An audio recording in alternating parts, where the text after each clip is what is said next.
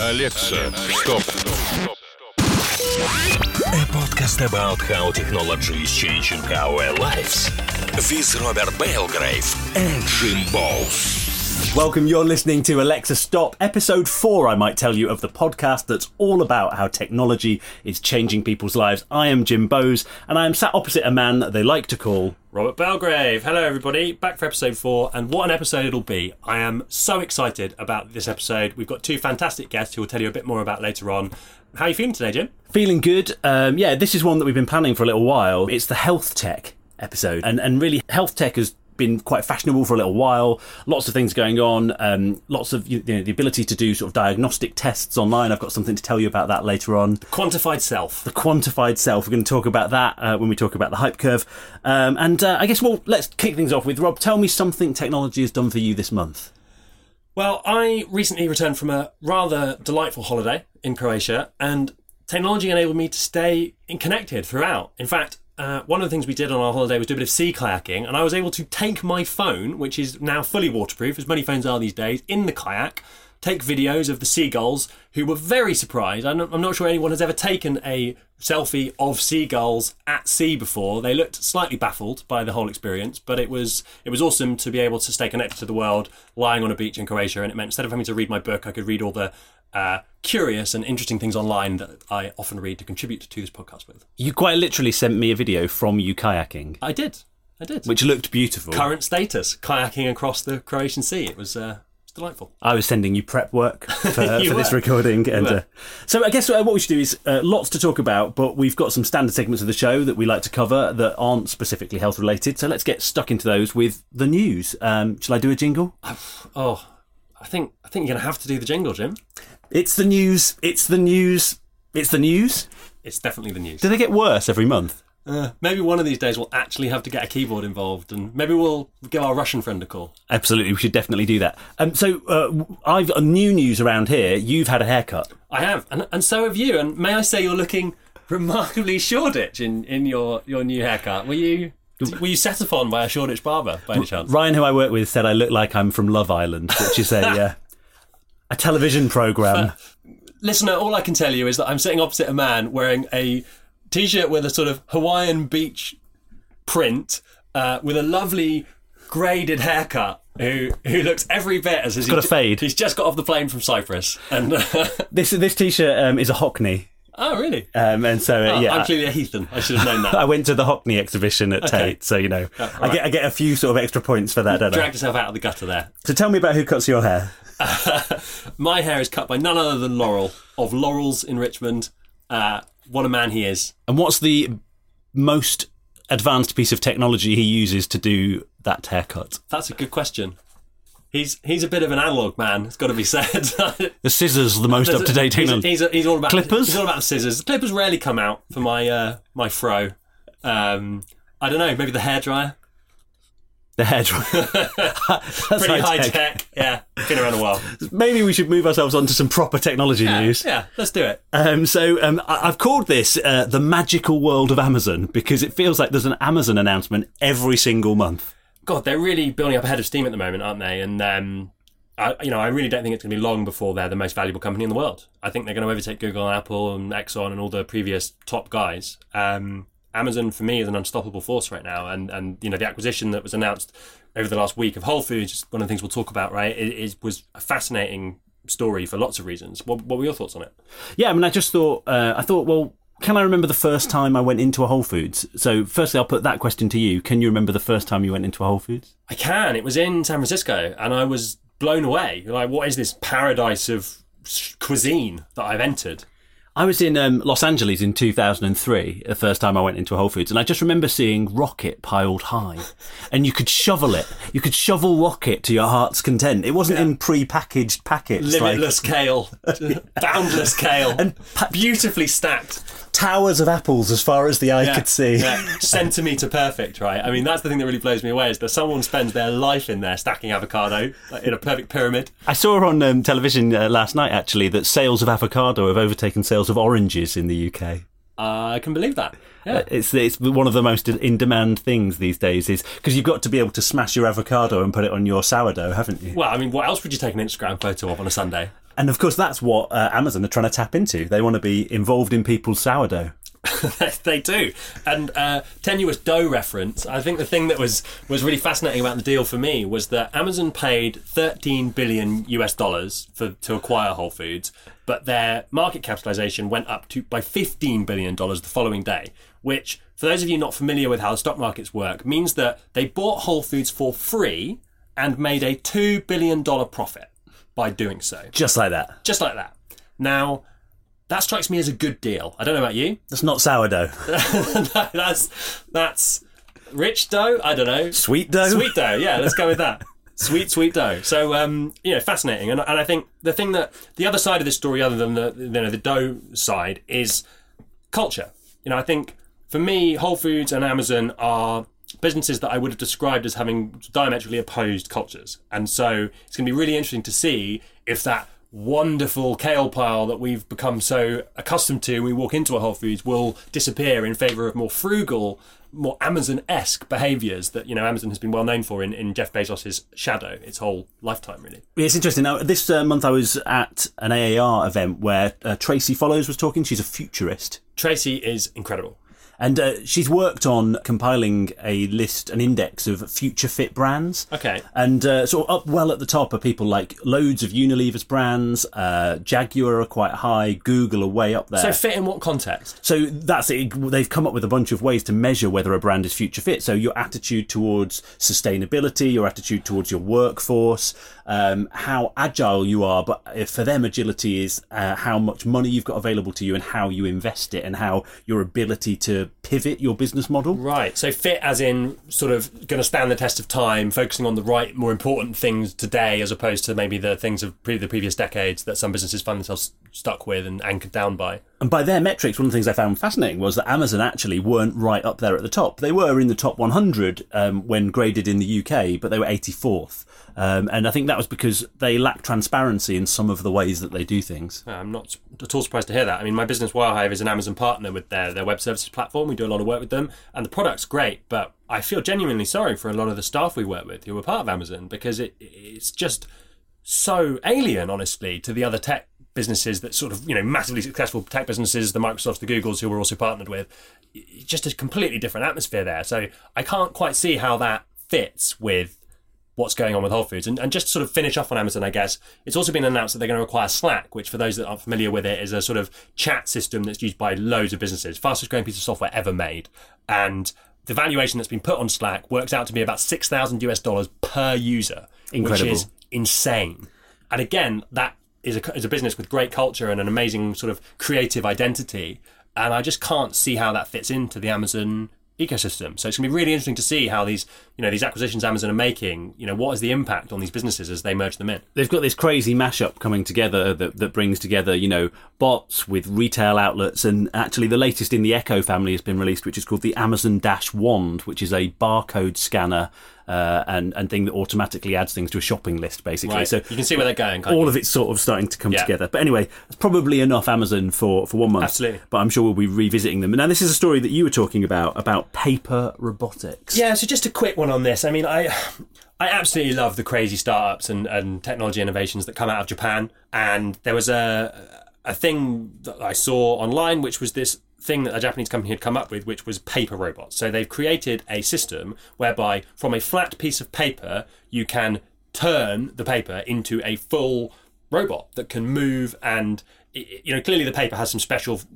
things sort of printed into it. But it's similar to the drawable circuits that you may have seen that came out of Tokyo University as well. So that it's a pen that has a special kind of, I suppose, sort of filament in it, ink compound that you can draw on surfaces and it is electrically conductive and you can literally draw circuit boards with it which is insane and the opportunities there for teaching are incredible but actually also for product design and for prototyping you know really amazing and the thing is with these circuits they're actually pretty hardy once they've been drawn. So you might think, oh, paper robots, you know, pen drawn circuitry, that's not going to last. It's going to disintegrate after a week or two. Apparently not. Apparently the things are, are actually very robust. So weird startups from Tokyo University. It's uh, incredible stuff coming out of that side of the world at the moment. It's just fascinating to think that, you know, someone might be able to post you a robot. Yeah, they really will. I mean, imagine that, right? Like, as as a marketing thing, I don't know, Sky are launching the next series of whatever, and you get a build your own robot at home that then fully like takes flight and moves around that you can fold together like origami robots, right? It's crazy. It quite literally walks over to the drone you already own and starts to fly it. Yeah, I mean, I, I don't want to plug the new Transformers movie, but as a Transformers fan, as a boy, I think it's uh, sort of coming that coming round full circle. Robots in it? disguise as paper. as paper. And, and I've added so this this month I've added an and finally, which is sort of just like you know the bit at the end of the real news uh, where they sort of have something slightly Some sort of light-hearted. recap. Okay, well, I, I've got one. So um, I read on the news this week that it, on the Central Line in London during this heat wave, it will be above the legal temperature to transport cattle, which you know. uh, Having been on the Central Line today, I can attest to. So I, I thought that you know maybe that's a, a good newsworthy point to end on. It's a beautiful, fantastic thing. Um, uh, the, and when was the last time you transported cattle on the tube? Well, funny you should ask. It's been a few months, but you know now and again I, I do find the need to, to drag my bovine friends onto the tube. But on the subject of bovines, all I could really say is that my uncle ran one of the first organic milk farms in the country long before people ate avocado and cared about organic milk. So uh, shout out to Will Best for, for pioneering work in that field. Bringing it all back round to Whole Foods and to Amazon, and, and maybe as a footnote, it's actually officially 30 years since the GIF was invented as well this month. And the war rages on, whether it's GIF or GIF. Clearly, it is GIF, and I'll hear no more on the matter. I, I didn't even know that was a conversation. okay, N- good. no more on the matter. Okay, sorry. I'm glad, I I'm glad we agree. I'm glad we agree. Um, so moving on, um, uh, Yeah. that was the news. That was the news. That was the news. That that was the news. Yeah, that was Every the month, uh, Rob, you share with us an amazing story from your CTO. Could you tell us what he's been up to this month? I think probably largely due to the heat, he's had a bit of a dormant month in the crazy department. But he recently has had some work done on his house, had a small extension done, very nice in his uh, in the rural. I wonder what a CTO's extension looks like. Uh, So everyone else's extension. yeah, I think quite normal. Sadly, I wish I had a, an anecdote for you there. But um, one of the things he did after doing that was get a quote for some landscape gardening. You know, he's got two young daughters, wants to have a nice garden, and he decided that landscape gardening was overpriced. So he set about creating an automated watering system for his garden, which he has now fully implemented. So the latest addition to my CTO's internet connected house is a watering system he can monitor remotely, and uh, I hope one day I have a garden big enough to deserve such a thing. It's a beautiful thing. In the show notes, Rob, do you know what it says here? Th- This is how much I know about gardening and really feel at one with gardening. Uh, I've put for myself, say something about gardening. Well, And I think what- that's what really probably as good as I can do when it comes to gardening. Well, the magnificent Louise Bliss, who's featured many times on this podcast, She recently grew some strawberries I saw from uh, the wonder that is social media. So there we go. True Jim- story. Jim grows strawberries in his garden. There's a gardening quote for you. Th- every month we also take something from the hype curve doesn't really have a jingle let's make it from the hype curve from the hype curve. And this month we're talking about uh, this is a good one because we're talking about the quantified self.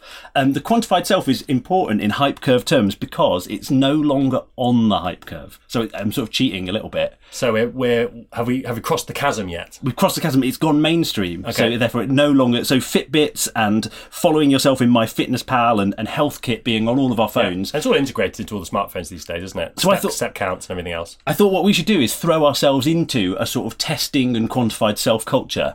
Uh, and I thought what we could do is uh, order ourselves a self testing medical kit and live on the next podcast test ourselves for some disease.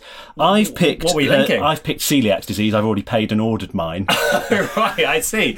So cart before the horse. Uh, did you want one for me? No. Okay. well, there's a there's a collection of um, you know much worse tests. What can I do? I've always wanted to do the 43andMe test and do the DNA test. Um, I'm half Iranian with Persian descent, so I'm very interested to see where where my uh, genes and DNA came from. So maybe that's my one. Maybe I'll, I'll I'll order a DNA test and you can do your celiac test, and we'll we'll do some sort of live reveal in a really Because you know exciting way. every so often when I'm incredibly bloated from drinking 10 pints, I sort of make out I'm wheat intolerant. So I thought it was time to really find out if that was Let's true. bottom that one out once and for all. Yeah, and I'm, I'm hoping that there is a bit of something so that I can still keep saying that. But we'll know the, the answer Well, on whether it's check true. next month. Um, good. I'm pleased about that. Um, uh, so, um, yeah, it's going to be over two shows. We'll do that next month. And then retro tech, I'd like to bring back. Hmm. This is a health thoughts? tech episode. So, I, what I did is I looked into health tech I'd like to bring back. And in the 1950s, um, there were fitness machines that just sort of jiggled people. Oh yeah, the sort of big elastic bands. That... And I thought it's it's been a long time. It's been a long time since there's been a big jiggling band. Oh come on, Jim. Jim, I'm sure that's still a gym fad in a new form, right? Isn't there a plate that people stand on now that basically does the same thing? So it turned out, I looked into it, that someone had someone had been fined for claiming that this actually made you any fitter because someone had brought out a modern version of it. Um, so I think though, there's nothing like you know, because really maybe it does release a bit of dopamine or something. If something's jiggling you a bit, Yeah. uh, then maybe it does make you feel better. Um, I, I don't know. That was that was that was my sort of tech I wanted to bring back because it's health I like related. it. I think I'd probably go for cigarettes. Uh, what I like is that the the, the are they health tech? No, but they were. I suppose they were, weren't they? I just, I just fancy a cigarette. I think. I mean, obviously e-cigarettes are health tech. Yeah, I suppose they are. I suppose they are. Although my friend, I probably shouldn't say this. I'm sure a lot of people enjoy vaping who listen to this podcast. But uh, Google popcorn lung, I'm told by a doctor friend of mine, and uh, we'll leave that there. Pretty dark, apparently, and no one, basically, no one's quite sure whether it's actually doing any damage or not. The only thing they're sure about is it does less damage than smoking. So I suppose that's something. That is something. Um, so I want to talk about some things that got us into health tech. So we've got a couple of guests who are sitting here quietly trying not to laugh while we talk. I always feel it's like an amazing honour that people find anything we say mildly amusing. So Let alone sit here with us while we're while we're recording half a podcast. Well, what it does is it makes me like have a desire to like push what we say to see if you can remain inaudible. Um, but, uh, but but don't feel that you have to. But we will introduce you properly as if you weren't here, and there'll be a little bit of jazz in the background that gets edited in afterwards. Um, but there's a couple of health tech related things that I wanted to talk about. One of them was the first health tech thing that I thought was really genuinely amazing is a clip-on de- device for an iPhone. It's called Peek Vision, and it lets someone traveling around on a bike in you know somewhere like Kenya do proper eye tests that get sent back to Moorfields Eye Hospital all just using this little clip-on device Wow. lens uh, and and uh, an iPhone To, to evaluate subscription level and all the kind of like, classic actually eye do a- test stuff for, for glasses, basically. to do proper eye tests, to do like retina scans, to spot actual like genuine eye diseases. Wow. And actually, you can order one for 170 quid. I was like tempted. That's but- pretty cool. But a celiac test kit was cheaper, so I, I was like, which Well, the 43andMe test is quite expensive, so maybe I'll go for an eye testing kit instead and uh, confirm my 2020 vision. Yes, you have to claim that it's for educational purposes, not medical purposes, if you want to just order it online, because I guess you have to be some kind of qualified eye doctor. But I saw the, the guy that started it speak at a charity technology conference a couple of years ago, and I was just really, it was probably the first time I saw something that was cheap and transportable that could make a really fundamental difference to, to people's lives and stop, you know, thousands of people um, going blind. Yeah, and I think look that that links nicely to the interviews we'll be doing shortly. We're on a show called The Big Fix It, which was this amazing BBC show where these incredible sort of mix of innovators were producing technology that was genuinely changing people's lives. And the thing that I found so impressive about it was obviously the innovation was incredible, but the cost was so low of the things they were producing, like sub a hundred pounds for genuinely transformational pieces of kit. And those were knocked up bespoke, so the production cost would be even lower if they were being mass manufactured. So I, I think it is amazing the the revolution in fabrication, 3D printing, etc., and what that's opening up in terms of you know the sort of thing that has to be tailored quite carefully to an individual that really wasn't possible before, and also just more general things like the eye testing kit that you, you talk about. And there's two more things that I've sort of noticed this month. One is the uh, coming of smart bandages that will use a 5G to notify when they need changing and other stuff that bandages need to tell you. Um, and this is being developed in Swansea at the Swansea Bay City region. It's going to have 1.3 billion pounds worth of investment over the next 15 years. And the aim is to bring together data and health diagnostic companies into, into Swansea. Wow, what to sort of create a kind of almost Cambridge hub, but for health tech stuff down in Swansea. Exactly, yeah. That sounds great. But perhaps most importantly of all, uh, the next smart thing that I've really loved this month is the smart hairbrush. Yeah, I, when you when you sent over the show plan, I had a good smirk at this one. Do tell us more about the smart hairbrush, Jim. So L'Oreal and, and Withings have developed, and what it does is it gives you advice. Uh, it analyzes the patterns that you brush your hair and how hard you brush your hair, uh, and uh, sort of gives you tips about how you could be more effective at brushing your hair. And uh, you know, you talk about this being very accessible. Under two hundred dollars is the anticipated price for the smart hairbrush. I think the thing that I when I read about it after you, you sent it over, the thing that really got me was the frizziness advice that it offers Frizziness advice. That was my favourite. based on uh, based on based on your brushing patterns. yeah, I thought that was wonderful. Um, and then finally, I think health tech's not all just about smart devices, although that's a big part of it. One of the stats that I re- read was that less than 10% of US hospitals are actually digital in their nature and still use fax quite extensively to send around paper records. So, whilst it's really exciting to talk about all the amazing devices, actually, there's some stuff that we in digital would take for granted that actually a lot of health organisations still haven't done, and a lot of passing around of paper files. So, Oh, it boggles the mind. And my uncle Joss was involved in running a business for some time that tried to digitize all the health records and was met with such immense resistance from the NHS and the government that he ended up developing a different business. And he went on to win the Queen's Award for Innovation.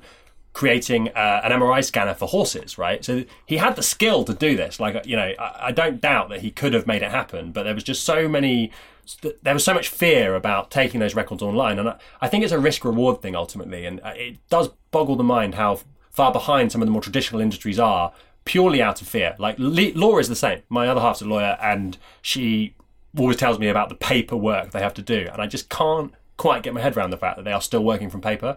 Like you say, in digital, we take so much of this stuff for granted. But on the subject of fax machines, I'm just going to say this digital transformation means you're not allowed to send faxes anymore. So if all of you out there going through the we're digital businesses now, throw your fax machines away. It's not allowed. No, I do not accept fax, and nor should you. even if you're Phil Collins planning a divorce. I feel like there's a story there I don't know. Okay, good. Uh, I believe he once said he was getting divorced by fax. Okay. That, that's it's a simple story. There, there is a story, and, and, a, and a good one too. Um, uh, shall we uh, wrap up on those health tech stories and invite our guests into the studio, even though they're kind of already sat here? Yeah, so uh, why don't we take a quick break just to reshuffle? And yeah, after the break, we look forward to welcoming Julie and Emma to the Alexa Stop studio for what I'm sure will be a fascinating interview.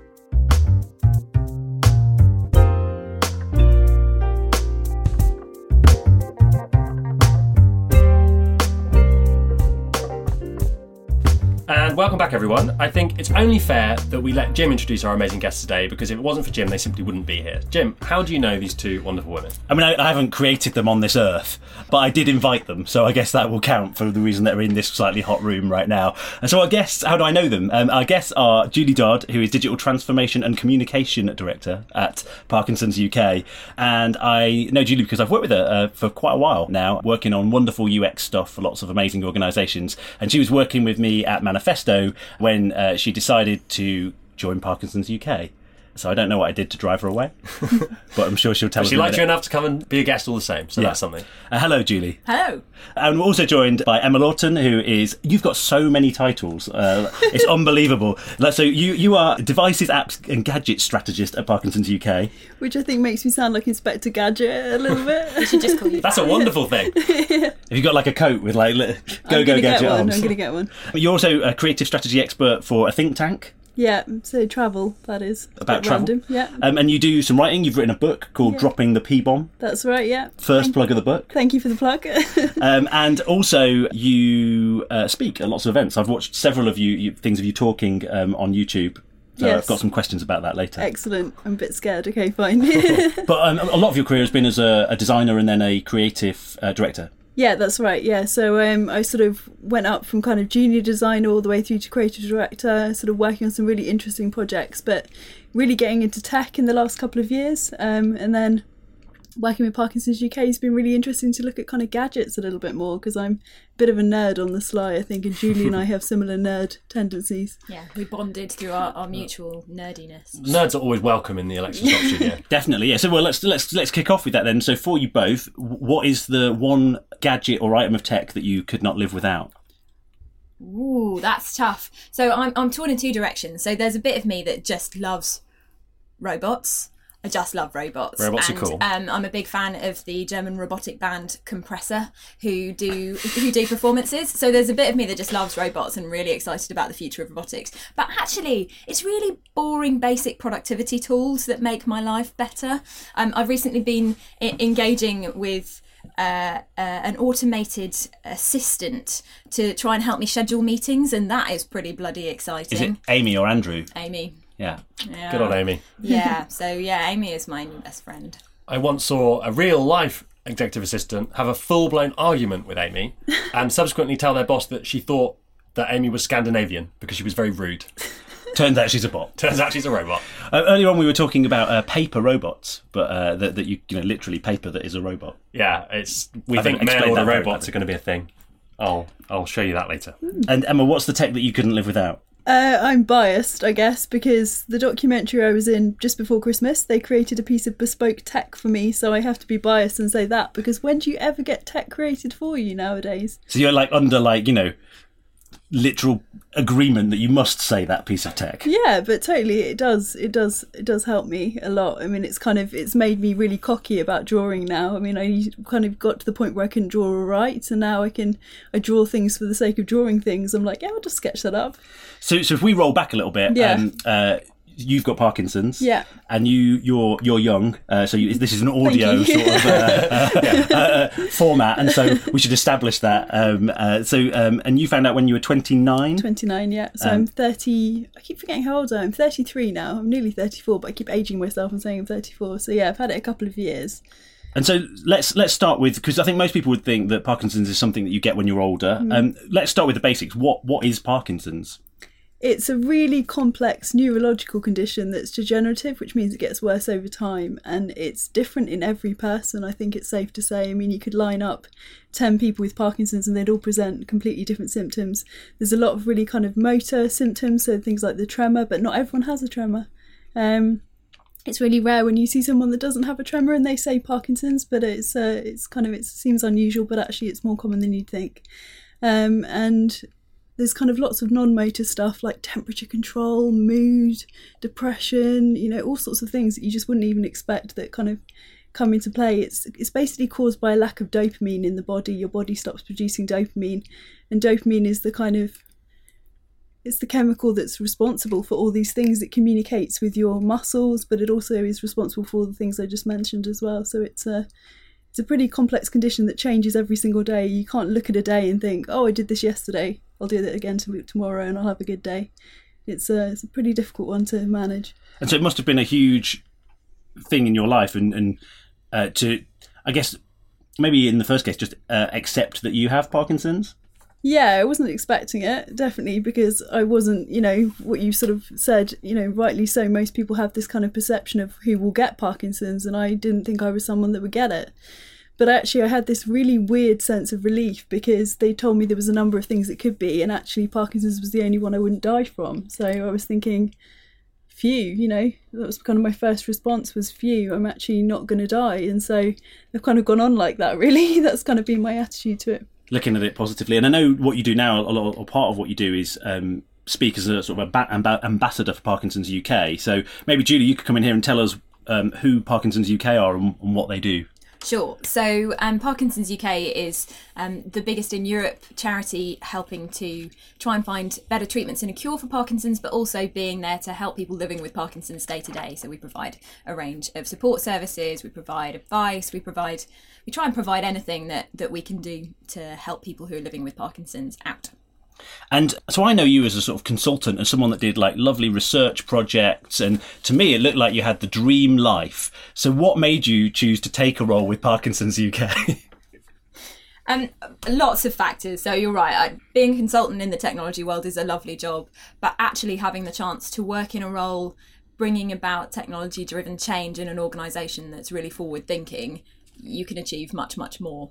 And I'm really lucky that that our CEO Steve Ford is really, really pro-technology as well. So we're like a little technology-minded team trying to find ways to use any and all digital technologies to help people affected by Parkinson's. And is it fair to say for people living with Parkinson's that really the um, things available to help deal with the symptoms haven't changed hugely for quite a period of time, or No, no, things are really changing fast. That's one of the things that's most exciting. It's why we brought Emma in to work with us as a devices and apps strategist.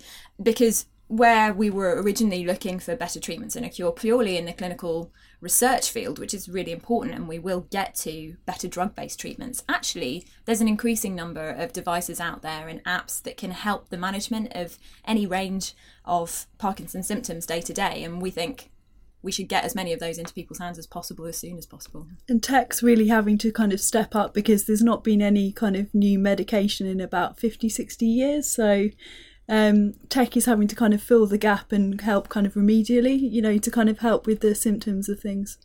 Um, which is, you know, it's kind of ridiculous that that's the case, but it's it's great. That's why I love tech so much. I think. Yeah, it's filling a gap and not just in Parkinson's, actually happening in lots of other conditions. But I, I like to think that we as a charity are striding ahead and leading Yeah, the way. definitely. I I think for me, you know, we talked about it in in the first segment of the show a little bit about how the emergence of amazing new fabrication techniques is, is enabling much lower cost production of things tailored to the individual. And you know, you talked about how no two people with Parkinson's have to exhibit the same conditions, which I, I would assume makes treatment incredibly challenging on a on a scale basis, particularly with things like technology. You know, 20 years ago when producing something had a huge cost base just to get the tooling set up for something. If you had it to tailor it to the individual, it probably just wasn't viable, right? For for most sort of healthcare practices to to produce that sort of stuff. So, would you agree with that, guys? Do you think that's kind of one of the things that's making technology's place in treating Parkinson's possible in the context of where it is today? I think it's all, I think it's that, but I think it's also the measurement, the fact that you can kind of you know the quantified self stuff, Yeah. which I think is really important because if we're finding we're struggling and we're not having the kind of the medication that we feel that we need to live the lives that we're trying to live, we want to make the best use of that medication. So when you're first diagnosed, you are given your drugs or you're suggested some drugs that you should take. Just sort of in a generic way, like start with these and see how you get on. It's quite trial and error, I Yeah. think, in some cases. And I didn't respond very well to the first one, so they put me on some different ones. Um, and they say take them at the same time every day, but you don't know what the best time to take them is. And so it was only when I tried a device which was kind of a piece of wearable tech, which told me when my off period is, which is when your medication doesn't work and your body is kind of struggling, that I realised I needed to take it at a particular time. And if I hadn't tried that, I wouldn't have known. I'd have just been using it at the same time every day I suppose you might, have never figured that out, right? and it could have been really ineffective. Yeah, without, yeah. You know, if you take medication at the wrong time, it's you might as well really not take it at all. To be honest, sometimes I think it's uh, it can really, really. So actually, that kind of measurement and knowing your own Parkinson's and knowing your own condition and other conditions is really, really vital. It's a really interesting piece of technology that we've been partnering with the company behind it, who are called Global Kinetics. It's called the Parkinson's Kinetograph, or PKG, which is a bit catchier. And it, it, it you work with your clinician, um, so a neurology consultant, who will prescribe this if that's the right way. I think we're still developing the language around these things um, to people to wear for a period of time and then analyze the data and see what's happening with the off states as Emma described. What's been fascinating for us in working with other clinicians in using the PKG is that it's quite a significant proportion of cases that it's spotting errors or um, improvements that can be made in medication regimes for people where that trial and error cycle could have lasted years. It's really quite profound the difference that it can make. And there, there's even some cases where it's being looked at as um, really changing the the clinical pathway. So there's a consultant down in Plymouth who's fantastic, who is looking at using it really innovatively. So using it to track how um, how patients are getting on with their Parkinson's on a longer term basis, and at the point through the data that they can see that medication the medication regime isn't working as well, then it can prioritize you for an appointment with the consultant or more appointments with the Parkinson's nurse. So actually, you're getting access to people at the point of need, as opposed to what often happens: you get an appointment in six months or in a year or beyond a year, which may or may not be the most appropriate time to get it. Yeah, I suppose that extends out in sort of multiple other ways because that could extend out into specific activities or, or exercises, you know, by through recognizing certain patterns in the data. But also, what's interesting, perhaps as a, a cross charity piece, is the sort of general concept of stratified medicine. So the ability to analyze someone's human makeup and recognize the sorts of drugs not not related to a specific condition necessarily, but just and I, I, I guess the what's the opportunity there, I guess, to sort of join up with people to learn more about that? I think, you know, tailored medication is something that's being talked about quite a lot in the health tech world. And I think it's one that it's easy to get excited about. It feels like it's still quite some distance away. I think it will happen, but there's a number of things that will happen alongside. There's, there'll be bionic augmentation of the human body. And, and we're talking about these things as being real in our lifetimes, but probably not in the next decade, I would say. Yeah, I mean, I know one of the things that we've talked about before is that sort of um, human augmentation. Yeah, so it's beginning now, isn't it? We've had a few examples on the show. Yeah. world. Yeah, so the North Star was one of them, where you can have a so you implant something in your body that vibrates every time you face true north. Um, now, obviously, that's a pretty random example, um, but Yeah. but but then the, obviously it extends out from there into because once something is implanted in you, and you were talking about the before Rob about the um, professor that has, you know, like a, a chip in his finger to open doors. Yeah, famously, the uh, professor of robotics at Reading University had a, a an RFID chip in his hand. So instead, of needing a swipe card, he could just put his hand on the door things, which obviously freshers thought was just the most amazing thing ever. Um, but it, it's, it's beginning now, and I, I actually know some people who have small chips in their hands that enabled them to get things like blood oxygen and uh, blood alcohol in real time on their phone in, in an app, which is kind of cool as well. Particularly if you suffer from you know certain things, diabetes, for example, would be a good you know a good one. And And, can is be that- incredibly powerful. So Perhaps that sort of more holistic set of situations that relate to side effects and symptoms and things like that.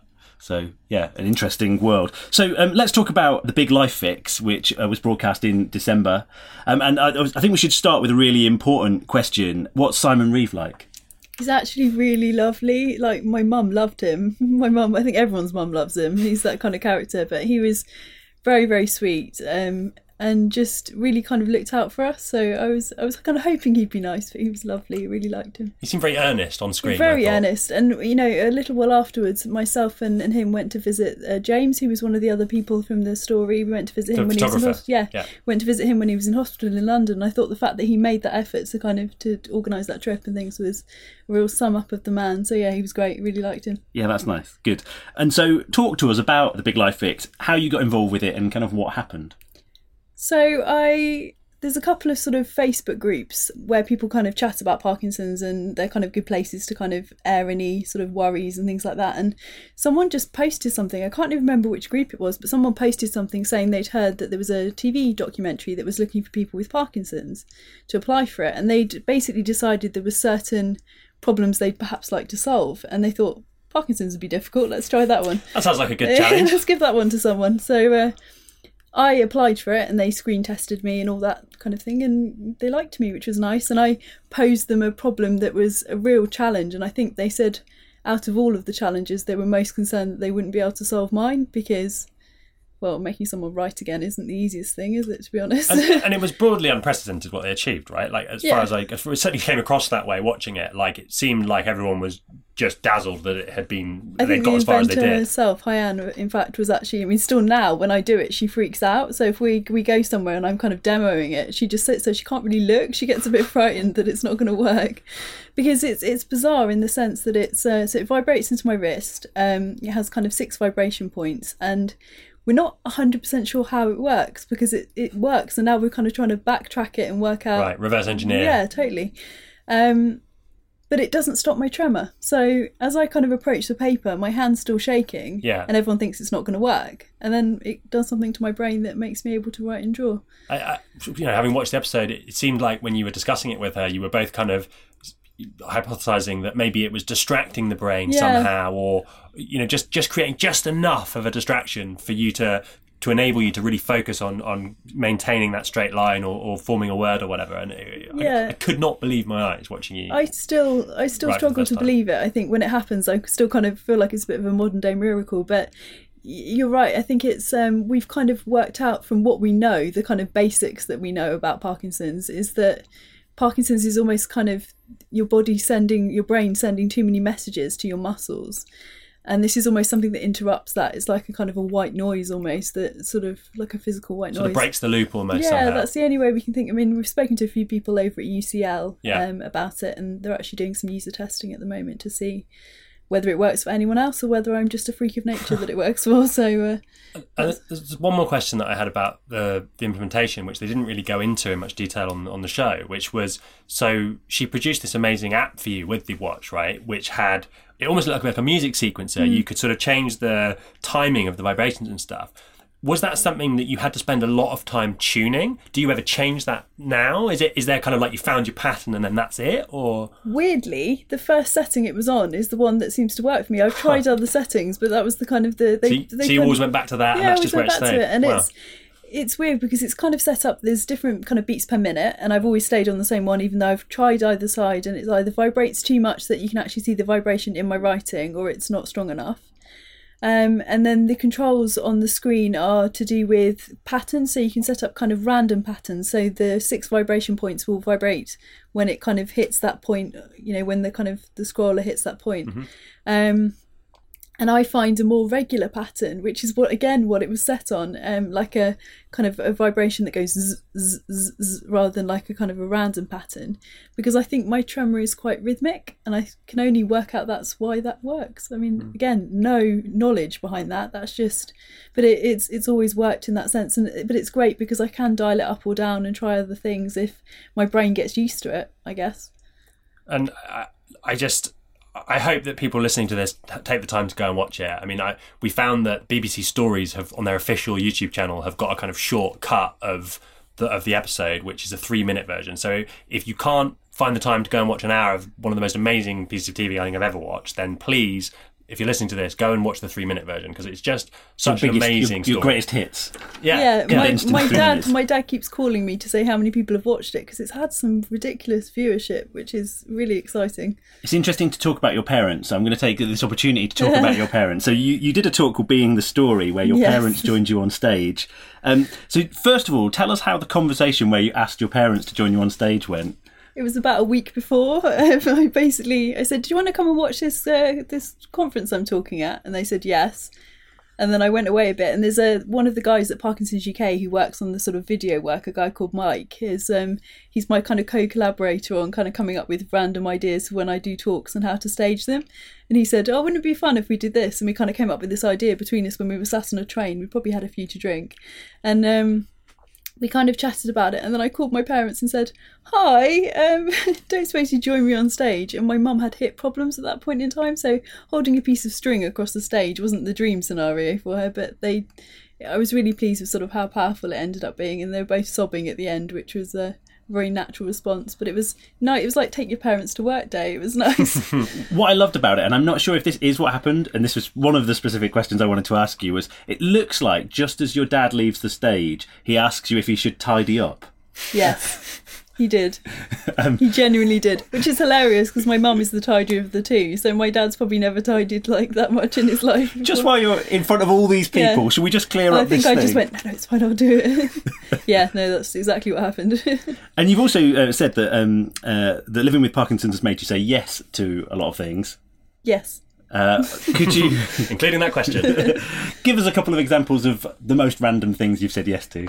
Okay, so I've just come back from a boating trip. So I basically went on a tall ship um, for five days, sailing from Poole to London with a woman that I didn't know who contacted me on Twitter and said, Did I want to come on an adventure with her? Wow. Just that. Do you want to come on an adventure? She pretty much said, "Can you give me a call? I've got this adventure that I want to go on, and I think you'd be good to go on it with me." And then I spoke to her, and it was fine. But my boyfriend at the time came home, and I was um, sat there on the phone to this woman that he didn't know, I didn't know, talking about going on a boating adventure with her, and I think he was a little bit concerned. But uh, I didn't die. It was good. She didn't murder me. We were fine. it does it sound good. like a sort of, you know. Yeah, yeah I mean, it's a bit Craigslist, isn't it? yeah, there's a, there's a, high chance of murdering. That's the start of a true crime. Yeah. she worked for like a big banking organisation, so I decided she probably wouldn't be that crazy. Maybe that's the wrong thing to assume. I don't know. Uh, I might, I might require some sort of escrow to yeah. take part in something like that. I but that know, was but... that was definitely something that I'm really glad that I said yes to because it was an incredible experience. I mean, we did everything, steered the ship, you know, all sorts of things. That was quite an incredible ship as well. It had um, all the technology on it was set up so that people with different disabilities could do everything on the boat. So there was four or five different ways of steering it um, that were suitable for different disabilities, which is pretty cool. Um, so tell us a little bit about what's happened with the Emma, as it's called, um, since you uh, made the big life fix. So I'm working as a consultant with Microsoft um, a day a week to kind of uh, help take it forward. So we're looking at tech for Parkinson's. So there's a project at Microsoft now called Project Emma. Um, which is really exciting and quite weird. It's quite weird when I have to say to people I'm working on Project Emma. I feel like it's the most kind of I don't know geeky and also really ridiculous thing I've ever said. Sounds a bit like a sort of gap year, yeah, doesn't it? I'm Your working on myself. uh, so that's kind of looking at tech for Parkinson's and, uh, and kind of hoping to kind of do something with the watch and see whether it works for other people. What else we can add to it? Because if people are wearing a piece of wearable tech, is there something else we can add to it that makes it useful? So uh, we're in the kind of user testing process at the moment, which is quite long um, to kind of get results and stuff. But it would be great to see what happens after that. And I've just got back from Seattle where I went out to go and meet the CEO of Microsoft and do an on-stage appearance with him, which was the wow bizarrest thing I've ever done. But he was an incredible was man. Redmond HQ kind of Yeah. Wow. Yeah, he was. Uh, it was. It was at their Build conference this year. That was. Uh, kind of stood on stage looking giggly for a bit. He's a nice guy, and, and He's lovely. Only yesterday on social media was that fantastic photo of him and Tim Cook and Jeff Bezos sat next to Trump. Did you guys see that? No. Uh, you've never seen three people who wanted to be in a photo less than those three tech CEOs sat with Trump with his big smile. Um, yeah, li- listener, if you haven't seen that photo yet, it's well worth a I'm gonna have to look that one up. Amazing. We always manage to get a little bit of Donald Trump that fitted into things. Jim, Jim tries hard to keep politics out of this, but I'm determined to get at least one Trump mention in per month. So, Julie, coming back to you, what are the more generally most exciting sort of health tech and, and tech developments in the world of Parkinson's? there's loads going on, which is you know it's really exciting for us as an organisation who have had a, a strong service delivery offer, but have reached a point where it's really difficult to reach even more people with that. And actually, what's super exciting for us is the thought that actually some new technologies might help us reach people that we've never reached before. So something like Project Emma is, a, you know, a, a key example of a big technology organisation getting involved in a field that they probably weren't that interested in before, and we are all about supporting that. But there's lots of different things. So there's a series of apps and devices that are all about tracking Parkinson's. So that Parkinson's kinetograph is one example of that, where it, it just by tracking personal experiences of Parkinson's, we learn more about it, and that learning is going to feed into understanding that could form part of the cure. Let's hope. Then there's things that we've talked about that are, are to do with management of symptoms. So things like the Emma, but also there's um, things like there's a thing called the gyro glove, which is being produced, which helps stabilize hand tremor by using uh, little gyroscopes. Which uh, there's lots of really interesting things like that. And then there's technology, which is much more about the big data piece. And we're pretty sure that the answer to the question, how can data solve Parkinson's, is out there. And what we need is that all of the different data sets, so electronic patient records, um, the, the data that's being collected from the devices I've just mentioned, if it could be brought together, there are answers in it. And we think that there's a role in bringing organisations together to try and find those answers. So there's an awful lot around, you know, you can talk about IBM Watson and what they've been achieving with cancer. There's suddenly an interest in Parkinson's and other neurological conditions where there will be answers that there haven't been before. They're all really cool examples, and I think the, the stuff that I find most interesting is things that kind of make tech accessible for people without being a separate piece of kit almost.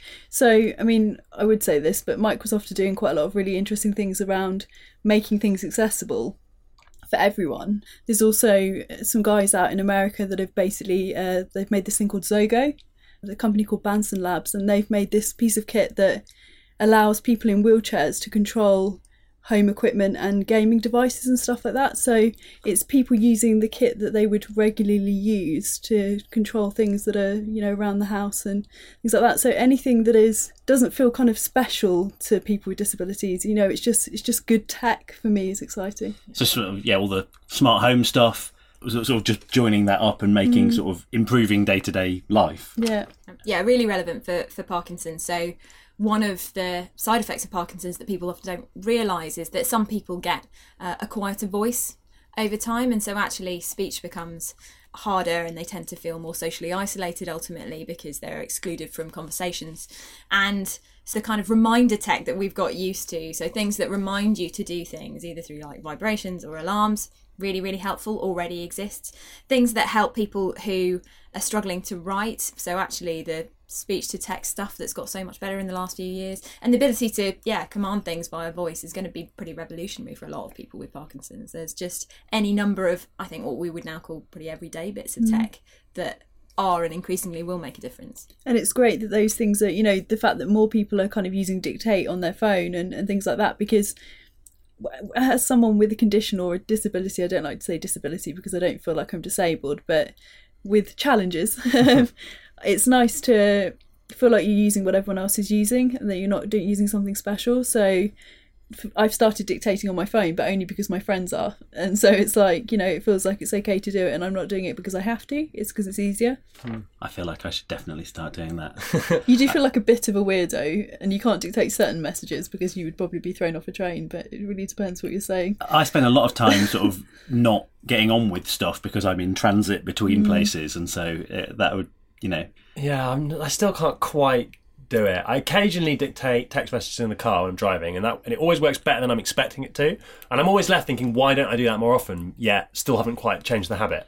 Mostly, I use it to send offensive ones, like when I'm with family at Christmas, like just like around, yeah. Just, but but the fact that it now gets them completely right should have be to- sign enough. That it's to time really enunciate though i've noticed i don't enunciate enough when i'm speaking to various things so it just gets it completely wrong most of the time Yeah, apparently some people's voices and just their natural speaking tone and stuff don't get picked up well, and other people have no issues at all. Like I have a friend uh, called Ryan who works for Karmarama, and he has an absolute nightmare. He's got a slight Geordie accent, and um, it doesn't work. Like, and maybe it's a regional thing. I don't know, but yeah, Ryan or, or Brian, as he's sometimes referred to, has endless difficulties with the uh, voice to text devices in his life.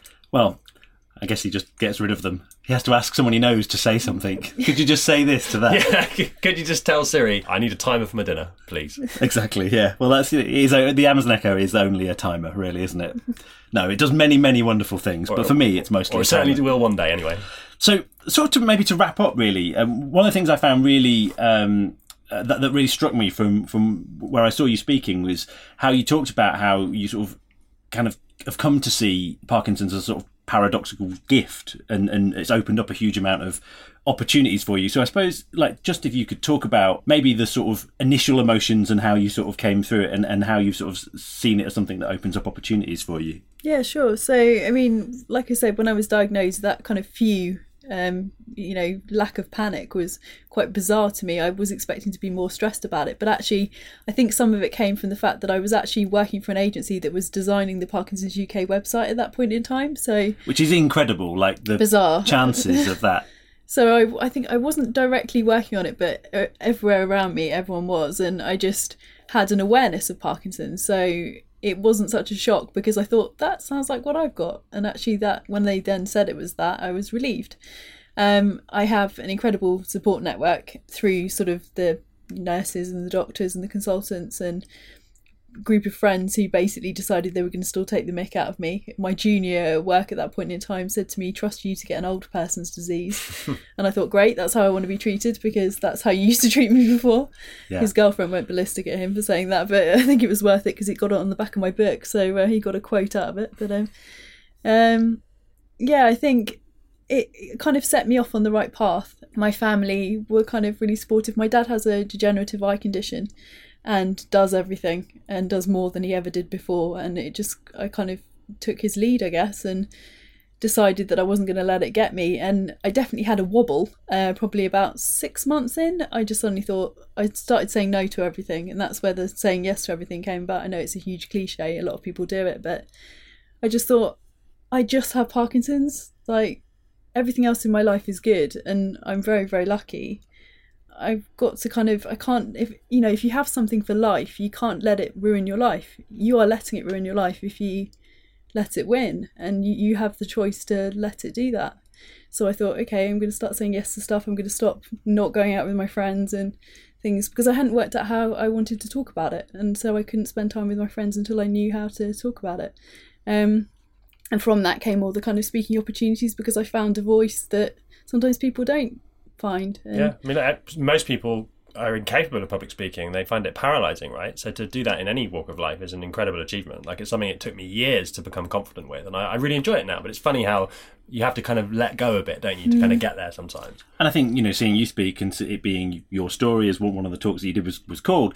I think, um, um, or, or living the story, being the story. I got there in the end. Um, you know, it is incredibly powerful, and and you know, sitting here next to you, listening to you speak about about you know, sort of throwing yourself into it and saying yes, it's it's it's truly inspiring, and and um, and and I'm sure that lots of other people living with Parkinson's find that, but not just people living with Parkinson's. I get some really nice emails and, and messages, and I, I think, you know, it.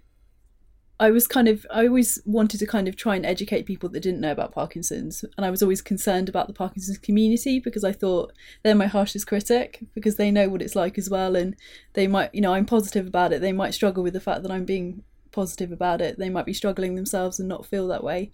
But the messages I get from people who say you've given us a platform is, you know, it's just, it's lovely. And I feel like I have a duty to them to kind of carry on. So.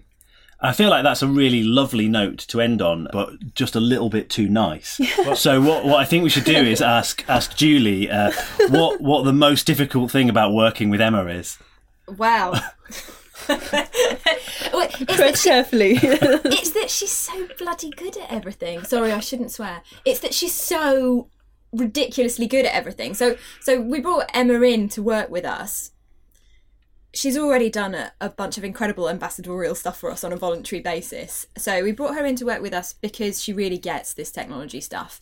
And whilst Parkinson's as an, uh, UK as an organisation is is into technology overall, there's not that many people who understand the health tech field. So we brought her on that basis. We've also brought her in because she's an amazing designer and an amazing writer. So I've kind of got three in one. She's like our most effective member of the team at, at the moment. Um, and it, it, it is challenging in that I think it makes makes me look bad. Shut up.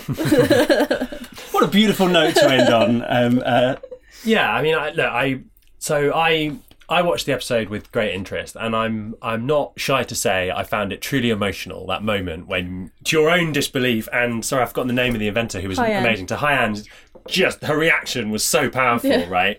As the straight line came out, and and you know, you wrote your name, you know, there it was Emma once, and you you almost couldn't believe it yourself. So you thought, I'll just go again, just in case. You read it for a second time, and I think you said something like, "Look, it wasn't a fluke. Look, you know, it, it actually works," and it just I found it really powerful. And um, one of the other things you said was that you hated, you know, you talked about how after a while in meeting, you would go in and just meet it head on, which I thought was really interesting.